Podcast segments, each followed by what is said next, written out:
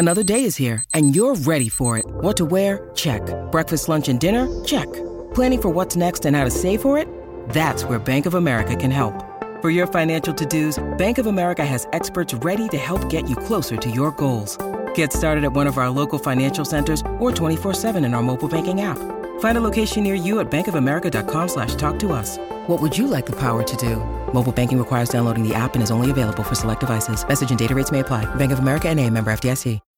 When you need mealtime inspiration, it's worth shopping Kroger, where you'll find over 30,000 mouthwatering choices that excite your inner foodie. And no matter what tasty choice you make, you'll enjoy our everyday low prices, plus extra ways to save, like digital coupons worth over $600 each week. You can also save up to $1 off per gallon at the pump with fuel points. More savings and more inspiring flavors make shopping Kroger worth it every time. Kroger, fresh for everyone. Fuel restrictions apply.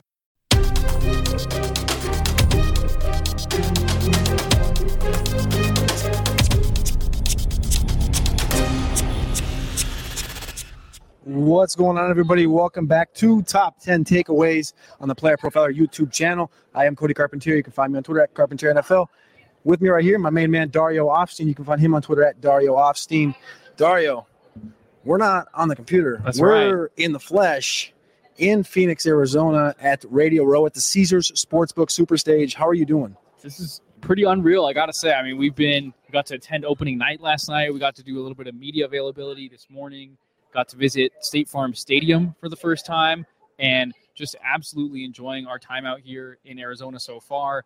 This is, you know, first show we've ever done together live in person. So just ecstatic to be here. It's been a great, great season, and now we're just, you know, cr- breaking new levels for player profiler right now as we speak. And we're live. We're live where we thought maybe for a little bit, hey, maybe we're not going to be live. We got her tuned in. Thankful to the Omaha crew here, the Caesars crew. They're awesome. Um, but tonight we're going to be going through the top 10 takeaways of the 2022 NFL season. And then we'll be back again on Thursday where we'll do the Propcast Happy Hour. Looking forward to the Super Bowl this weekend, Super Bowl 57. Uh, you can find all that content from the last day or two and forward to the next two days uh, where we will continue to interview the Chiefs and the Eagles day in and day out. But we're going to start out right here, number one, with number 10. Patrick Mahomes' development without Tyreek Hill. Takeaway number 10. What are your thoughts here? Yeah, I mean, the key here, I think, is you have to look at the fact that the Chiefs are obviously a contender, right? Mahomes is arguably the most talented quarterback the league has ever seen, and the Chiefs are inarguably a contender for the entirety of his career. But they have to look at how to extend that window. How do they keep that window going, and how can they continue to contend for championships? And the Chiefs decided the best way to do that was by trading away a star receiver, which is a questionable move in today's day and age. I mean, we saw the Eagles get here by trading for a star receiver. That's one of the big narratives. And then the Chiefs traded one away. But the Chiefs were able to manage without Tyreek Hill. You had Juju Smith Schuster, Marquez Valdes Scantling, and Mecole Hardman all step up into bigger roles. And we've seen Mahomes mature into a, a stronger quarterback by lowering his depth of target. And even despite this, he had career highs in touchdowns and, um, no, sorry, Travis Kelce had career highs in receiving touchdowns and receptions. So Travis Kelce stepped up into an even bigger role, and Patrick Mahomes had his his most passing yards in a season. So it's been just a big step forward for Mahomes, even though they traded away Tyreek Hill, which is not what most people expected. I think one of my biggest takeaways from it is the fact that we put so much weight on Tyreek Hill being the guy. Tyreek Hill, it's such a big deal. He's leaving this team. I remember the discussions before the season of the AFC West is a toss up right now because Mhm. Russell Wilson comes in. The Chargers are growing into this young team. The Raiders are always a question mark, right? You never know. And then the Chiefs obviously lose Tyreek Hill. And when you look at the last six years, not counting this year, the last six years, the leading receiver on this team, Kelce was three times, Tyreek Hill was three times Yeah. and they only won 14 games in a season once in those previous six seasons and that Yeah. was the season they lost the super bowl they won the super bowl with a 12 and 4 record and then this year they come out go 14 and 3 and kelce of course i think that's the number one thing is that we didn't put enough weight on how important kelce is to this team Mhm. more so really than what tyreek because tyreek's a crazy weapon right? Right. but travis i mean we talked about this in the propcast a couple weeks ago where the number was i think eight on props Mhm. right and they had like a special out of I think over eight and a half and like a touchdown, and he Right. hits that Yeah. in like the second drive. Yeah. It's like he's so pivotal to this team winning. And uh, more so, I think we need to put we need to understand that some of these teams, and we see this a lot more in the NFL, where some teams maybe aren't built for having a tight end. The Chiefs are completely built around the tight end. And I think another thing to keep in mind too is there was doubts of can Travis Kelce hold his own without Tyreek Hill there to draw so much attention Yeah. from the defenses, right? I mean, Travis Kelce, one year older, he's already into his 30s. We know that tight ends do have a prime that extends longer, but there was some serious questions about Travis Kelce going into the season because we expected him to see so much more attention from defenses. And between Patrick Mahomes and Andy Reid, they proved that it didn't matter. Like I said, Travis Kelce, career high in receptions, career high in touchdowns, career high in fantasy points per game. Just absolutely insane stuff from this Chiefs offense. And like you said, 14 wins was a number they hadn't gotten to most years with Mahomes. And Mahomes has obviously been near the top of the league since he became a starter, but they just still are able to maintain that ceiling even without, you know, what we thought was their number one weapon in Tyreek Hill. So let's talk about some teams that didn't make the Super Bowl because the Kansas City Chiefs will be playing on Sunday. We'll talk about the other team here in a minute, but let's talk about a team that lost last weekend, the San Francisco 49ers and their skill group. How important was it for this team to to obviously go through the quarterback issues they Mhm. went through, but put some weight on the skill position for me? I mean, even before they traded for Christian McCaffrey, this skill group of Deebo Samuel, Brandon Aiyuk, and George Kittle was one of the best in the league. But then they go out and trade four draft picks, second, third, fourth, and fifth rounders for Christian McCaffrey. I think time will tell whether we look back on that deal as having overpaid. Obviously, McCaffrey delivered greatly this season, but I think there's some doubts of whether they gave up too much draft capital. But overall, this takeaway is just about how insane that skill group was this season. And we saw it down the stretch. Brock Purdy became the starter. I believe it was week 11. And he did not lose a game mm-hmm. until the NFC Championship game when he, of course, tore his UCL on their first possession of the game. So that skill group was able to carry the last pick in the draft to the NFC Championship game. Obviously, huge, huge credit to the 49ers defense. But that skill group skill group allowed Kyle Shanahan to do just about anything with opposing defenses, and they were a terrifying matchup in every way. How much weight do you put on Brock versus the acquiring CMC midway through the year? Because when you look at this and, and, and right down to it, from that Arizona game, they scored 38. They shut out the Saints 33 35. Close game against Seattle 37 37 38, and then 41 in the first round of the playoffs. Do you put more weight on Brock or more weight on CMC? I think I'm really hesitant to give Brock Purdy too much credit so far. I mean, if you look at just you know the simple stat sheets, he never broke 300 passing yards Yeah. in any of these games, and I think that that speaks volumes to just how strong the running game is. Obviously, Shanahan, that's like one of his go-to traits is designing a great run game. So I think that, I mean, just being able to dump it off to Christian McCaffrey, having Elijah Mitchell come back for some of those games. Elijah Mitchell is a great running back, you know, in terms of pure Yeah. on the ground skill. And I think that it's going to be very interesting to see how the 49ers handle this quarterback situation going forward, right? You're going to have Trey Lance coming off of an ankle injury. You're going to have Brock Purdy coming off of an elbow injury. Who's going to be healthy in July? Who's going to be able to contribute and lead this team? Obviously, they gave up three first round picks to draft Trey Lance, and he has started a total of two games for them.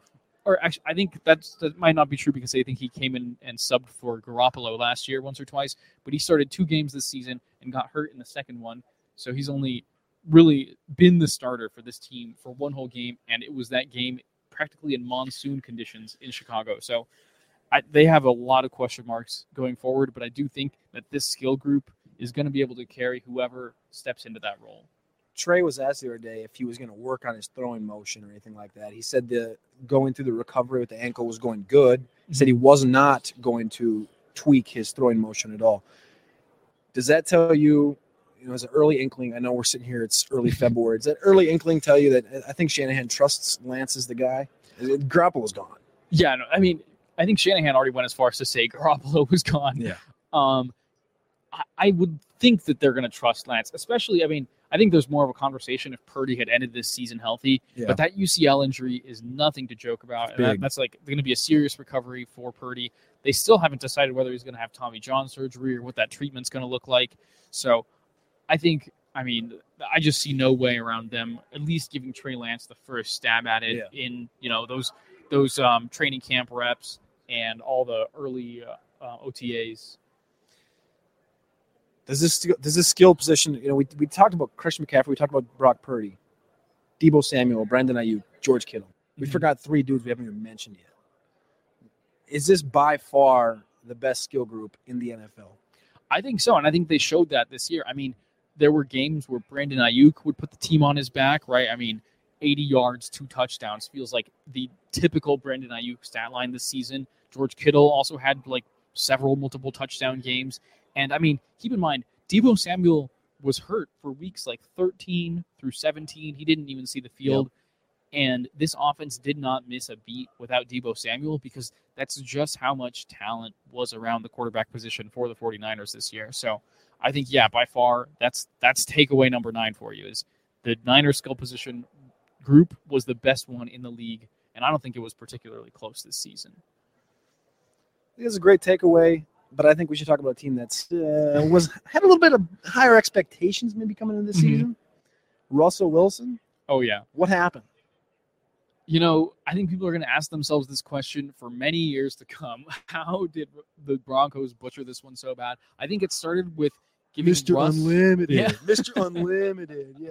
What, I think- well, where yeah, pretty limited to yeah, me. pretty unlimited amount of turnovers, more like it. Golly. But I think that just it probably started with the locker room dynamic and then them giving Russ too much power over the team. Yeah. I mean, all this stuff about his personal trainers being allowed in the building, him having his own office, just makes absolutely no sense to me. Sean Payton, who's like, I've never heard of that. And it's not going to happen anymore under my watch. So I think they're gonna they're gonna be riding the ship. But yeah, I think obviously that was a huge unforeseen breakdown. I mean, all these years we've talked about, you know, let Russ cook, let Russ Yeah. cook. Oh, the Seahawks are holding him back with this run game, and he was so efficient. And I'm starting to wonder, did we not give DK Metcalf and Tyler Lockett enough credit? Those that elite wide receiver duo made Geno Smith look really good this year. defense. And Yeah. yeah. the defense, obviously, a legion of boom in those early years for Russell Wilson. But yeah, I mean, I think in terms of not meeting expectations, the Broncos are definitely up there for this season. my takeaway from that whole situation is that nobody is a quarterback away. No matter what you say, nobody's a quarterback away. Because we saw them last year have Brett Rypien, Teddy Bridgewater, Drew Lock, Mhm. and they go seven and or five and they go seven and ten. And then this year they go five and twelve with Yeah. Russ. Oh, And it was like, oh, they're gonna have a top five defense. The team is ready. All they need, plug the quarterback in, they'll go. And it reminded me of the Minnesota Vikings when you go back 2017, they make the NFC Championship with Case Keenum. They go Yeah. 13 and three, and they go, oh, we bring in Kirk. This is going to elevate this entire team. We're going to the Super Bowl. We're going to win the Super Bowl. You bring in Kirk, pay him all this money. They didn't. They went eight and seven and one. It's, it's kind of similar situation where it's, it always feels like the Vikings did it again with Sam Bradford. They traded for him the day before the season started. We're a quarterback away. Nobody's a quarterback away, and that was most apparent this year with a guy like Mhm. Russell Wilson, who everyone thought was we could unleash Russell Wilson and he'll take over the league. Not going to happen. Yeah, no, I think I think you're right to a certain extent, but also it's it's so easy to see how teams fall into this trap. I mean, if you're the Jets coming into this offseason, look at how good that Jets defense was this year. Breece Hall is going to be coming back from injury. Those wide receivers are legit, and they just got nothing from their quarterbacks this Yeah. season. I think the Jets going into this offseason are the epitome of a team that can think they're a quarterback away, and I think it'll be another case study in this argument. But I mean, so far, That's the one. It's been That's the tough to see. That's the team this year. Yeah. It's the Jets. It's oh, give every us, offseason, there's give us one. Rodgers and let's see what happens, or give us you know get Derek Carr, or whatever whatever it's going to be. It just feels like that's the that's you're never a quarterback away, and teams just need to learn that. Right. And I think this segues perfectly into I mean, we mentioned Geno Smith, we mentioned Metcalf and Lockett a little bit, but I mean, Geno Smith was just about one of the biggest surprises of the entire league this year, right? I mean, he went from an unheralded backup, kind of a bust with the Giants for a little bit, and out of nowhere, he had one of the most efficient seasons throwing the ball, and he was pretty much at the top of at or near the top of every efficiency metric we have on playerprofiler.com, every accuracy metric.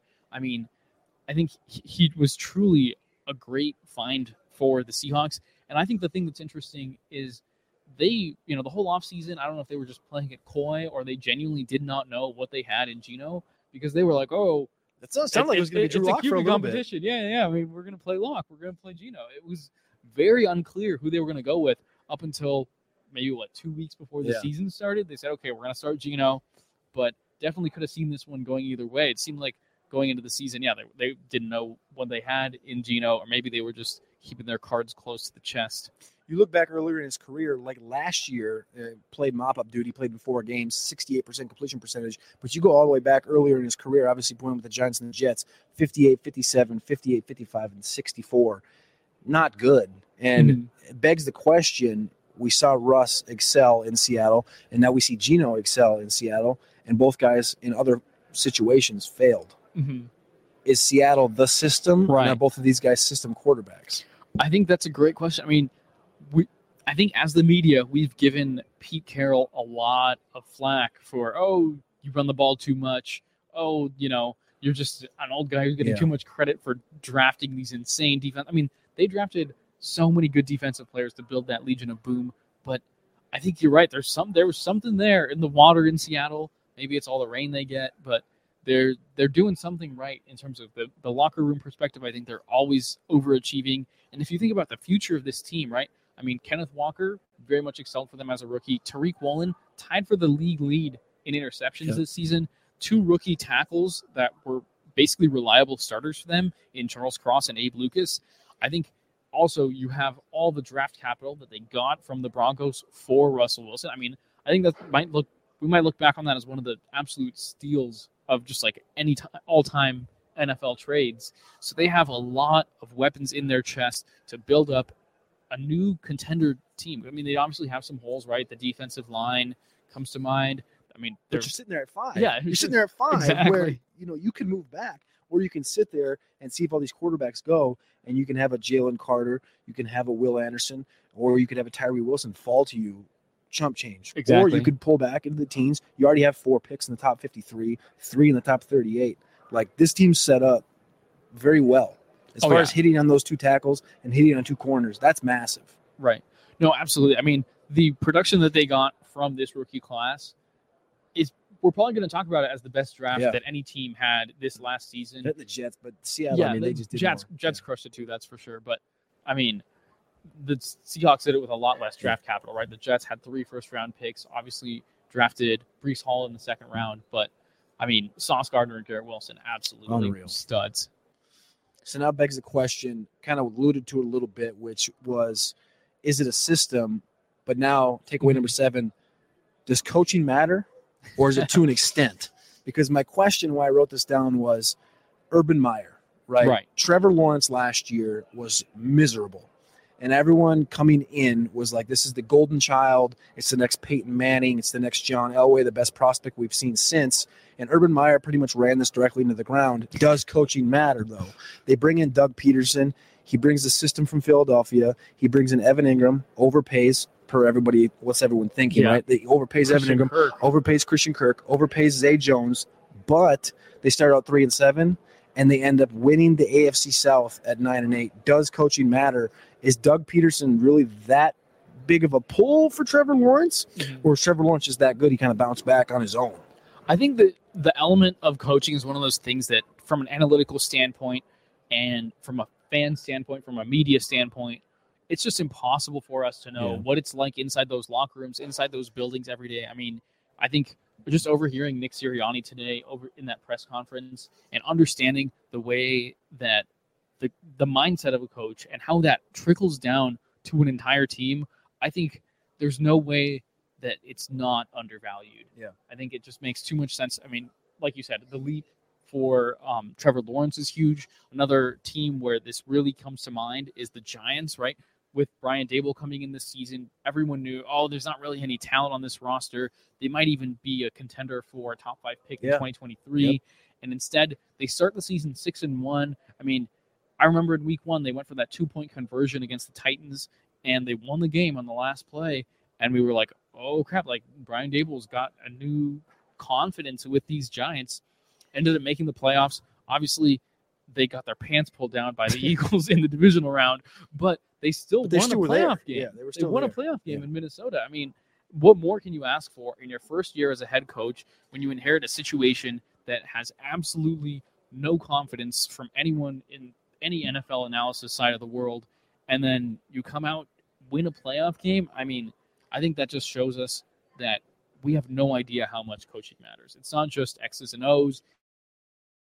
It's about the attitude that you can bring to a team and elevate every player by putting them in the best positions to win. I mean, I remember back probably week five, early in the season, there was a thread from I think it was Robert Mays on Yeah. Twitter, and he was talking about just how the Giants they were willing to spam the same run concept over and over again. They run power four, five plays in a row at you because if you can't stop it, we're not going to stop doing it. They were just running power with Saquon, and then after you finally stopped it, oh, here's a naked bootleg with Daniel Jones just to gain another 30 yards. They're willing to know what works for them and then just hit that button over and over again. So they're inches away. They start out six and one. They kind of pull back, finish nine, six and one, make it all the way to the playoffs, beat the Vikings, revenge from the Christmas Eve game, and then they get the brakes beaten off of them by obviously the Eagles, who are now here in the Super Bowl. Does this team stay close together? Because last year they cut some flack for that Kayvon Mhm. Thibodeaux draft pick, and it was expected that they weren't going to do much. They did. That defensive Mhm. line is strong and stout, and, And I Daniel mean, Jones, Dexter Lawrence, Dexter- defensive tackle, the most underrated year. defensive Yeah. tackle in the NFL right now, and that's saying something. But Daniel Jones, the question is Daniel Jones and Saquon Barkley. We saw the numbers come out today: thirty-five to thirty-seven million for Daniel Jones. Does that nuke the whole build, or do they end up having to pay him just because they have to pay him? I think that you know I've heard a couple analysts talk about this already, and I I kind of agree with this take that the best approach for the Giants in terms of Daniel Jones is going to be try to get him to a two to three year contract. You're going to have to pay up, right? I think that 35 million is probably the baseline. At the end of the day, he plays quarterback. I'm sure Geno Smith is going to get even more than that. Geno's probably asking for 40 million a year. So try to get a short term deal with Daniel Jones. Figure out if he's truly a franchise quarterback you can build around. Obviously, this year they exceeded expectations, but Daniel Jones is not proven that he's able to elevate a team to a Super Bowl caliber. Obviously, the rest of this roster is really lacking. I mean, the fact they made the playoffs with Isaiah Hodgins, Richie James, and I mean, um, even Darius, Darius Slayton. Slayton, yeah. It's just like the scrap heap of wide receivers from other teams that they were able to put together. I mean, it just to me, it just underscores why Daboll should be considered near the top for Coach of the Year this season. But I think yeah, surround Daniel Jones with a little more talent. Figure out whether he has what it takes to elevate another level. Can Brian Daboll make him into another Josh Allen? I mean, I don't think so right now, but we didn't think so with Josh Allen three years ago. So see whether he can do that. Give him a shorter extension, and then decide whether he's worth the big bucks after that, or whether you need to draft his replacement, a la Jalen Hurts with Carson Wentz on the roster. I like it. So let's move on to the next takeaway. I don't know how many we've done here, but number six on my list is what quarterbacks moved into tier one mm-hmm.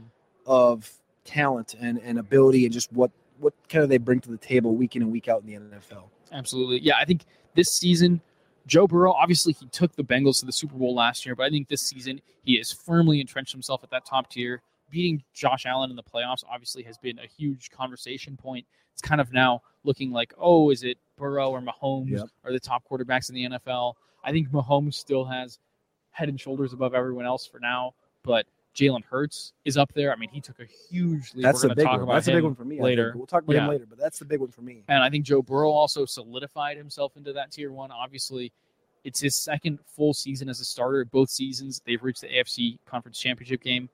And I think, you know, Justin Herbert is a guy who we thought we'd be talking about in this tier, but the Chargers kind of fizzled out. They had a lot of injuries in their offensive weapons. And I think that, you know, if you ask the average NFL fan today between Burrow and Herbert, who they respect more, it's obviously going to be Burrow. So I think there's there's an interesting layer to that as well. But I think more importantly, yeah, this takeaway for sure is going to be Joe Burrow. And who do you think is going to enter this tier next year? I mean, there's obviously so much young talent in the NFL at the quarterback position.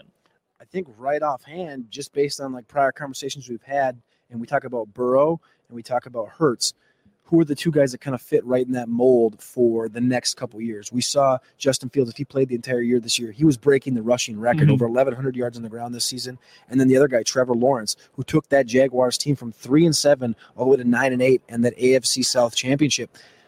That's a pretty apparent one for me. I think Trevor Lawrence is the guy that if they continue to put weapons around him, he's got he's got Tra- uh, Travis Etienne there. He's got Evan Engram, who's now a free agent. Christian Kirk claims he's a top ten wide receiver in the NFL.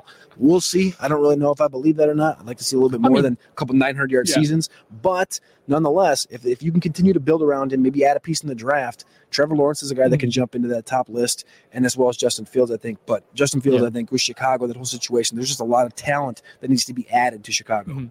Yeah, and no no disrespect to Christian Kirk. I, I may have chuckled when you mentioned his name, but I mean he had a great season. I think he kind of proved his doubters wrong this year. People roasted that contract that he got early in the offseason, but he kind of proved that he was worth that money and he was a very reliable weapon. Obviously, he delivered for his fantasy managers big time this season, but like you said, I don't think that Christian Kirk is an alpha wide receiver who's going to Yeah. win every route in the tree. He's going to get you those deep balls. Like they, you know, they were able to cobble together a pretty good receiving core between him, Zay Jones, turning Evan Engram into a, a very hor- kind of a horizontal speed threat to defenses a lot of times this season.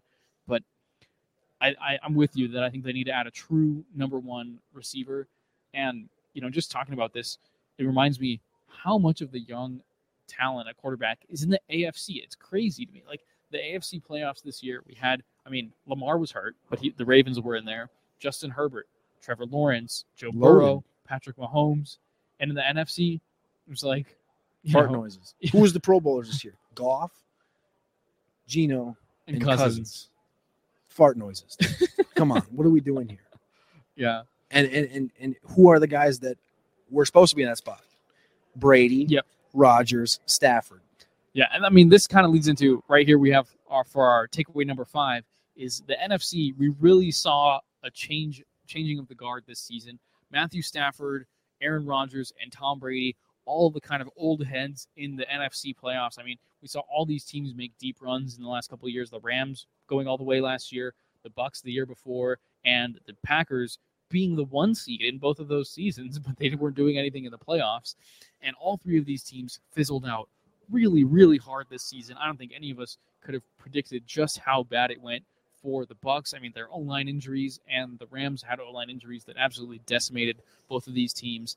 And then Aaron Rodgers, I mean, we knew he was going to miss Davante Adams, but did we know he was going to miss him this much? And obviously, with Rodgers, there's the conversation of how how hurt was his thumb. He, you know, had the lingering thumb injury for a little while. He didn't miss any games, but you could tell he was missing throws that you wouldn't expect Aaron Rodgers to miss. Is anybody going to be able to take that step up in the NFC? Because it looks like Rodgers is on the way out. It looks like he's going to go to the AFC, whether it's the Raiders or the Jets. Mhm. Tom obviously retires. Stafford says he's coming back. What does that mean? Is is, Yeah. is Stafford going to come back and play 16 games for the Rams, or is he going to come back and be like Brett Favre and just fizzle out Mhm. and be gone? Um, you look at all, you look at across these teams. Like the Saints are struggling at quarterback. The Falcons are going to put out Desmond Ridder. Carolina Panthers could probably trade up for a quarterback right now. Tampa obviously stuck with Trask. All these teams are in kind of limbo. Even like Geno Smith in Seattle, there's no guarantee he's there for three, four years. Yeah. What's the future for some of these spots? Like we talked about San Francisco earlier, whether it's Lance, whether it's Purdy.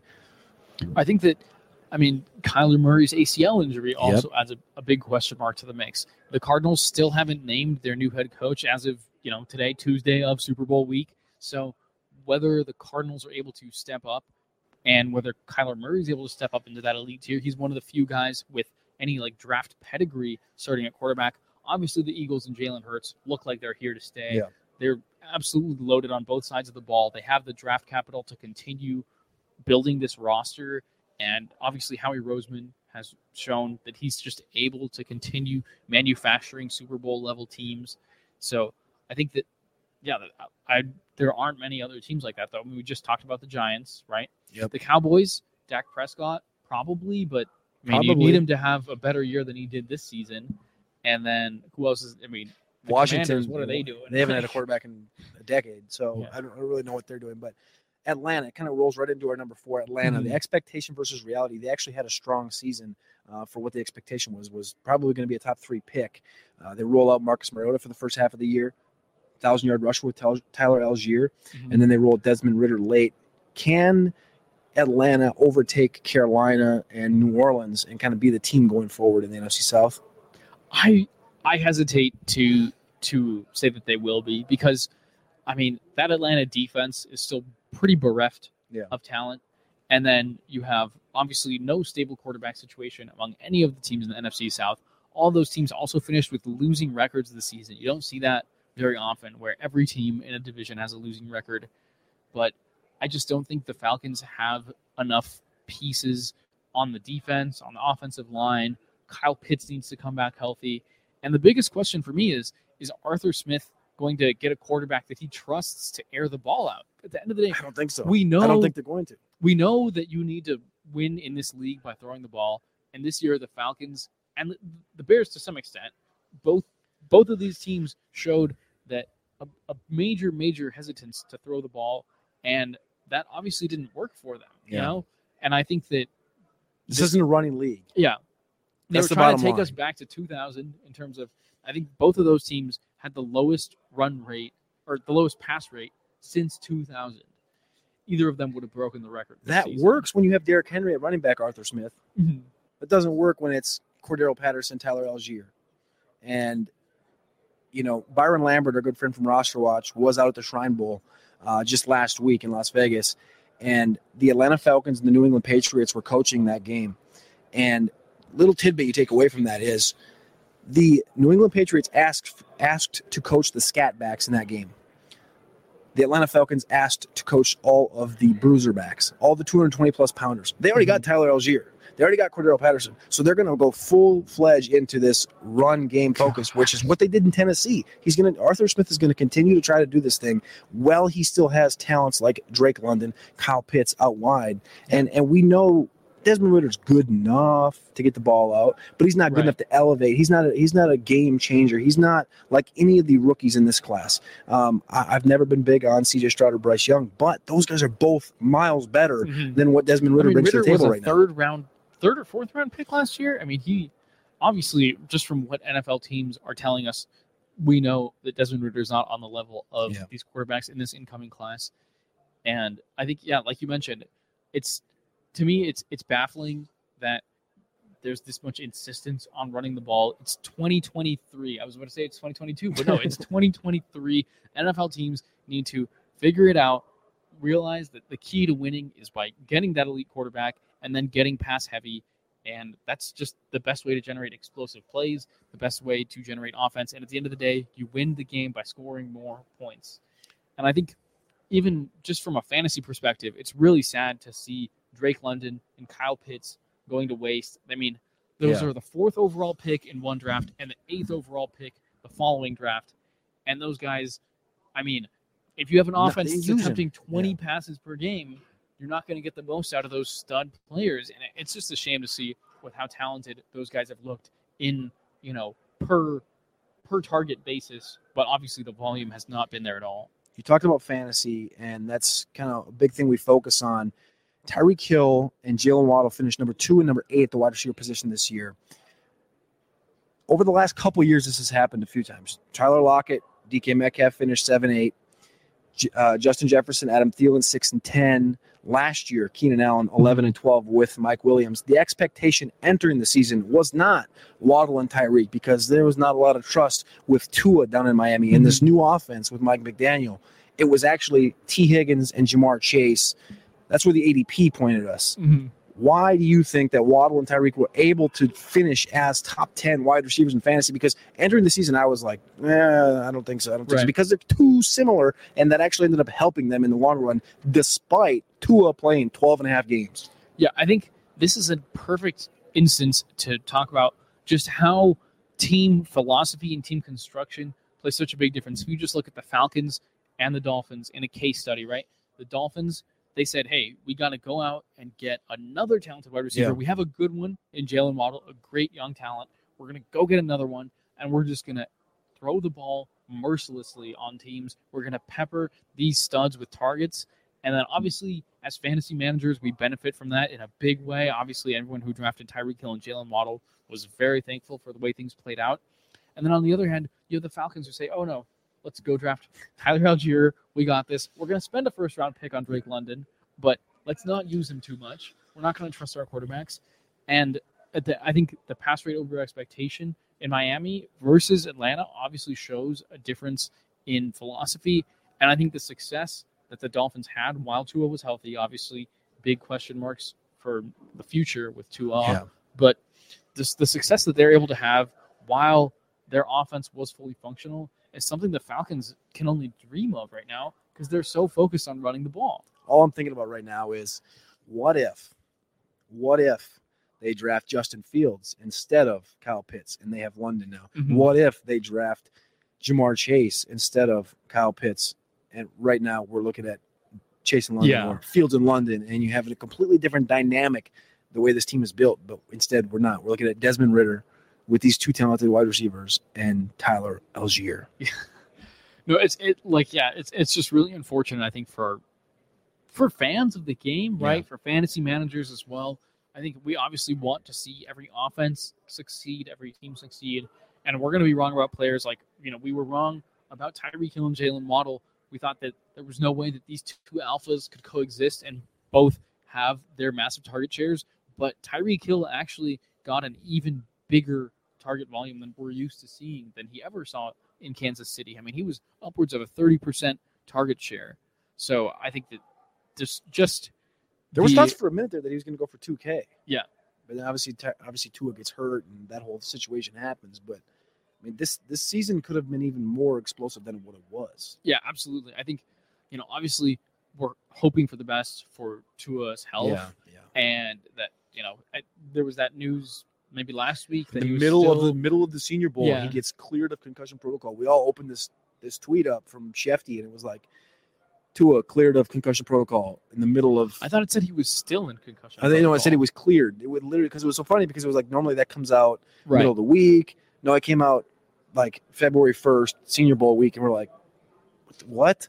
Yeah. Uh, that's scary though. Like that's No, scary in the long run as far as like multiple concussions. It took him a month to get cleared. everything just everything we know about football and head trauma you know it'd be perfectly justified if he said hey you know I've gotta choose what's best for my life and walk away from football That'd been, yeah, that'd be But- crazy. i think it sounds like they're counting on him to be the starter in 2023 so we can hope that we'll see more of that explosive dolphins offense i'm just you know from a projection standpoint right i mean that's Yeah. that's kind of how i think about a lot of these teams is when mike mcdaniel went over to the dolphins i figured he's going to take that run heavy Shanahan system with him. But no, he proved to be a much better head coach than I think any of us could have anticipated. He knew the strengths of the offense he was building. He was able to get the most out of Tua with that timing heavy offense, take advantage of his pinpoint accuracy, take advantage of those two stud receivers in Tyreek and Jaylen Waddle.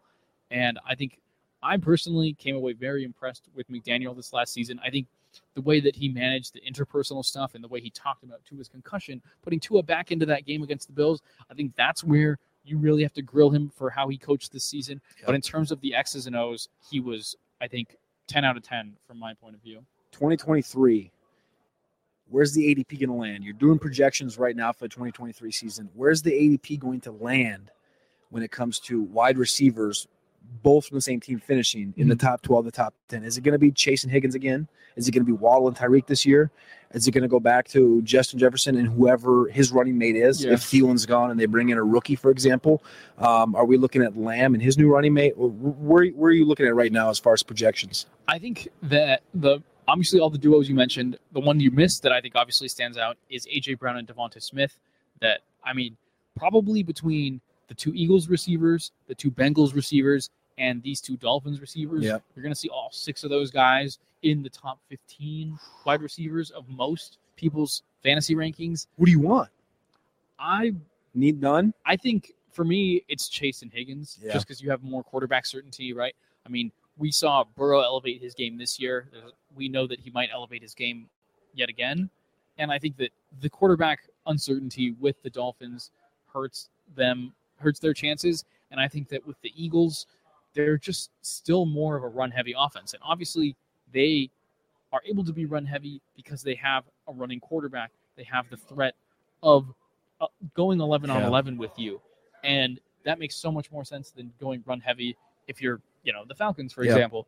But I think the Eagles, those AJ Brown games and DeVonta Smith games where they're able to explode for 150 yards and two touchdowns are going to be relatively fewer than these Bengals wide receivers are able to you know, crush in fantasy. It's going to be tough for me to trust DeVonta Smith consistency. We we consistently we saw too many games this year where it was like three for thirteen, and then AJ Brown went off, or vice versa, where where when Smith went off, it was a, a Mhm. buck sixty, and you were like, oh geez, and Brown had nothing on the other side, which is where I always lent was Yeah. having Brown. Chase and Higgins seems like the easy one. Yeah. Right. Everyone's going to be chasing. Everyone does this every year. They chase after what happened last year, and last year everyone was about Higgins and Chase. Kind of got burnt. Now everyone's going to move on to Waddle and Hill, assuming Tua is healthy when the season Mhm. starts. I think that does open the door to stay with Chase and Higgins again. Yeah. No, I think I mean just to your point about consistency with DeVonta Smith, I personally believe that consistency completely overrated in fantasy. Yeah. You want the guys that are going to have weak winning ceiling. If DeVonta Smith is going to go between 35 and 8 fantasy points every other week, you'd almost rather have that than a guy who's scoring 16 every week because those weeks that they drastically increase your win probability or in DFS the weeks that they really shoot you up the leaderboard are by far the most valuable weeks. So I think that if, you know, I kind of thought about this with the Chargers receivers coming into this season. I made a big argument that Mike Williams was being undervalued because people, oh, the consistency of Mike Williams. You know, we want consistency in our fantasy wide receivers. No, you don't. You want ceiling. And Mike Williams had a huge year this year, obviously missed some games due to injury. And I think if that's going to be the conversation around DeVonta Smith next year, I will be happy to draft all of the DeVonta Smith that everyone else is leaving on the table because that dude is a stud. I think the Eagles have two number one receivers, and they're both going to continue to ball. Let's move on to the second to last takeaway. Number two, luck. Luck is uh, Not Andrew Luck. a, no, no, no, no. A wise man once told me fantasy football is 90% luck, 10% what you think you know. Mhm. Luck in the NFL, we see it week in and week out, and that's really what can change these teams with these one score games. The Vikings were 6 and 8 in 2021 in one score games. This year, 11 and 0 it was apparent to me as a Viking fan, which is a little bias, of course, towards, but I've grown against that in the last couple of years. it wasn't the first game against Green Bay, obviously, because they won. It wasn't week two when they got dusted by the Eagles. It wasn't week three when Detroit went to Minnesota and played them tough because Detroit has played Minnesota tough for the last 15 years, no matter how good or bad Detroit has been. It was week four against New Orleans when they went to overtime, all the way through overtime, and they won on a doink field goal. At that point, it told me that this overall team just wasn't there. The defense wasn't there. At what point, um, as far as luck goes, at what point do you start to realize, in as far as the analytics side of things goes, you're like, eh, maybe my numbers, the numbers are, are, they're either in favor of the team in the good trajectory as far Mhm. as having luck, or in vice versa, where it's like the Vikings, it's like this team is not it. I think that, I mean, this is where I just love being able to dive into the analytics on teams. DVOA, for example, absolutely was screaming from the mountaintops that the Vikings were a fraud. I think they were Yeah. 20, was it 27th or 25th in DVOA when obviously, like, you're thinking, wait, this is a 13 win team. How can they be in the bottom, win. bottom 10 teams in DVOA? But think about the games that the Vikings lost this year. The Eagles made them look like a college football team. The Yep. Cowboys ran all over them. That was an amazing Tony Pollard game. So anytime the Vikings faced a truly good team this season, they got completely shown up. And then every game that they won, these you talk about eleven close. score again. It's like they, they needed a comeback against the Commanders. They, they How about that Colts game? yeah, the Colts game. That was I mean That yeah, was the one where it was like, all right, if you haven't realized it by now, here's your last time to jump off the Yeah. jump off the bandwagon. This is it. No, absolutely. I mean, that was funny. that game was like the perfect like is Jeff Saturday actually tanking game? Yeah. How do you go from blowing a 33 point lead? But I think yeah, like you said, the Vikings completely Fraudulent. fraudulent last season. And I think if we talk about the long term outlook for that team, it's not looking great, right? I mean, Adam Thielen is Come on. way over the hill and they have to pay him. Dalvin Cook's future pretty uncertain. Are they with the cutting? Are they cutting Thielen or Cook? I mean, I know that you think they're the, num- not. the numbers are very much in favor of cutting them. Uh, I think Thielen's a guy that's going to get restructured. He's, he feels like to me. I've always said this. He feels like a Larry Fitzgerald to me, where he just is going to.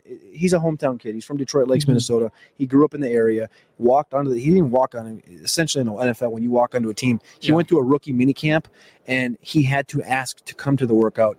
Made the team, and of course, the rest is history. Special teams, etc. It just doesn't feel like he'll ever leave. Now, there's some rumblings that he might. Dalvin Cook's the big question, I think. Alexander Mattison's a free agent. Dalvin Cook's a guy that's a cut candidate or trade candidate. That could be the nuke that kind of blows up the NFL draft. Is if Mhm. they get rid of both of these guys and they go, guess what? Bijan Robinson's right there. Yeah, I think they do need to decide just what the next generation of this offense looks like. Kirk Cousins had a pretty good year overall. I think a lot of that was the narrative of the Vikings being so good and all the wins they were getting, and it turned out that you know that was all a little overhyped. But I think Kirk played well, and I think that Justin Jefferson is obviously one of the elite talents of the NFL right now. He's going to be a stud for probably the next ten years. But what do you do around them with that offense? Because they don't really have a strong wide receiver two next to Jefferson anymore. Like Yeah. you said, T.J. Hockenson really impressed in his stint with the Vikings, and they have Irv Smith as a tight end too now. So I think that there's some options, there's some variability, but that defense was far from great this year, and I think that the offense, you know, they're, they're just aging out, and they're gonna have to figure out what that next iteration looks like. Decide, yeah, who to pay, whether to keep Dalvin Cook around, but I think that the next time we see the Vikings on the field, their defense is going to look, their defense and their offense are going to look pretty different from what we saw Yeah. this season. Let's finish it out with the number one takeaway, and no better place to finish. We talked about number 10 being the Kansas City Chiefs with Patrick Mahomes. Number one, QB1, Yep. fantasy points per game, Jalen Hurts. We talked about it before the season started. The ability for Jalen Hurts to take that next step, to be like a, a Josh Allen, to be like a Patrick Mahomes, to be like a mixture of those guys with with Lamar Jackson. He did the damn thing. Finishes QB1 fantasy points per game. What's the big takeaway with Jalen Hurts, and, and what can we learn from this whole situation? I think that, you know, Josh Allen, when he took his leap two or three years ago, it was one of a kind. We got the And Eagle now- here repping Jalen Hurts right here. We're talking about Jalen? Hurts We're right talking now. about Jalen Hurts. What do you have to say about Jalen? nothing. nothing. He's oh, got nothing. man. He's He's got got a mute mascot, folks. Uh, but yeah, I think obviously Jalen Hurts took a huge leap this year. The the case for him in fantasy Yeah. was obviously the rushing ceiling, and then he elevated his passing game in, in an marginally, absolutely marginally. like you know beyond what any of us could have hoped for. And AJ Brown obviously played a huge role in that. I mean, How Well- big was the acquisition of, of AJ Brown? That means that made that might have been the move of the offseason. Yeah. Obviously, they're here. They're at the Super Bowl. The move of the offseason. absolutely. I mean, the pick that they gave up to get him turned into Treylon Burks. But if this Eagles offense had Treylon Burks right now instead of AJ Brown, I love Treylon Burks. very different but come on. conversation. I love Treylon Burks, but come on. Absolutely. No, yeah, uh, I'm totally with you. Burks, promising young guy. I also love Quez Watkins, but I don't think Quez is going to be able to fill the shoes that AJ Brown kind of. oh yeah, It's a different ball game, man.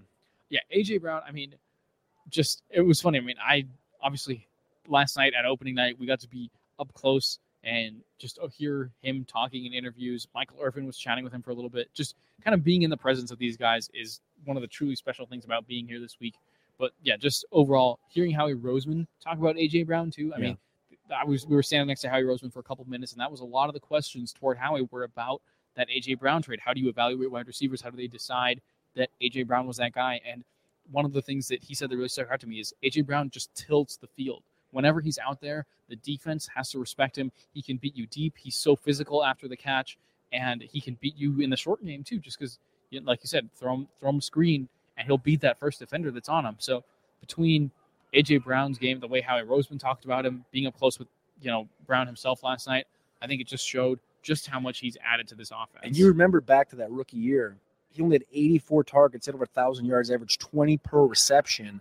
And then he kind of came back down to earth, averaged 15, 13 the last two years. And they were like, damn, in Tennessee, the situation, Mhm. like we talked about earlier with Arthur Smith, everything's focused around, oh, Derrick Henry, Derrick Henry, Derrick Henry. And it did feel like A.J. Brown kind of got tired of that. He moves on to Philadelphia, 145 targets, and completely returns to what we saw his rookie season. Mhm. I don't know if anybody we've seen this we've seen this year in and year out, right? Juju is like the best example where Juju has that massive first year, Obviously, playing with Antonio Brown helps. Mhm. He talked about that last night too. Talking Yeah. about with that, that was a good, that was a very interesting point where he said that Kelce and, and Brown were just completely different. But back to AJ Brown, usually we see a guy maybe have a great rookie year and then fall back to earth. AJ Brown didn't. Yeah. 1,400 yards on 148 targets. Pretty surreal to see a guy bounce back completely in a new offense. Yeah. Right. We talk about this with uh, multiple guys. Jordan Addison going across the country from Pittsburgh to USC. Like DeAndre Hopkins goes all the way to Arizona last year, has a good season. We don't usually see year one guys excel quite to the level that AJ Brown did. Yeah, no, and I think that, I mean, we talked about this briefly with Tyreek Hill, but just the value of these alpha wide receivers, I think NFL teams are starting to realize hey, you can build a good offense with having these prime targets for your quarterback. DeAndre Hopkins has been traded in recent years. Davante Adams also switched teams this offseason. He and I mean, I wouldn't be surprised if we see a little bit more of that this offseason as well. I mean, Amari Cooper on the Browns, kind of an underrated alpha for Yeah. sure. And the Cowboys, do you think the Cowboys wish they had Amari Cooper when they were getting Slightly. beat down by the 49ers in the Slightly. playoffs?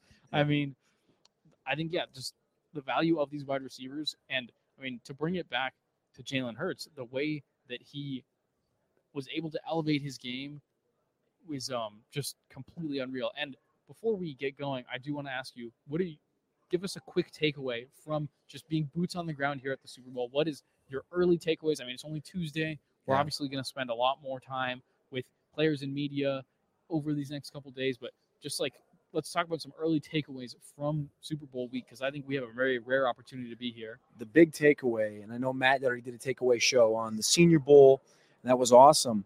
But the big takeaway, I think, from being here is it's the same availability almost, not quite as the Senior Bowl, but the availability as far as being right up close with these guys, being able to ask them anything you are interested in, being able to to really to really go into their brains and, and, and understand how the offenses are working. I think the biggest one I think was Nick Sirianni Oh, this yeah. morning when Nick Sirianni kind of talked about how this team came together, the camaraderie. They all got these uh, wristbands on that say dog culture, and he's always talked about the dog culture. I talk about that very often on the pods, and it's it's a re- very real thing with Philadelphia, and you can tell that in conversations with all of these guys. And they've talked about the difference between these coaching staffs.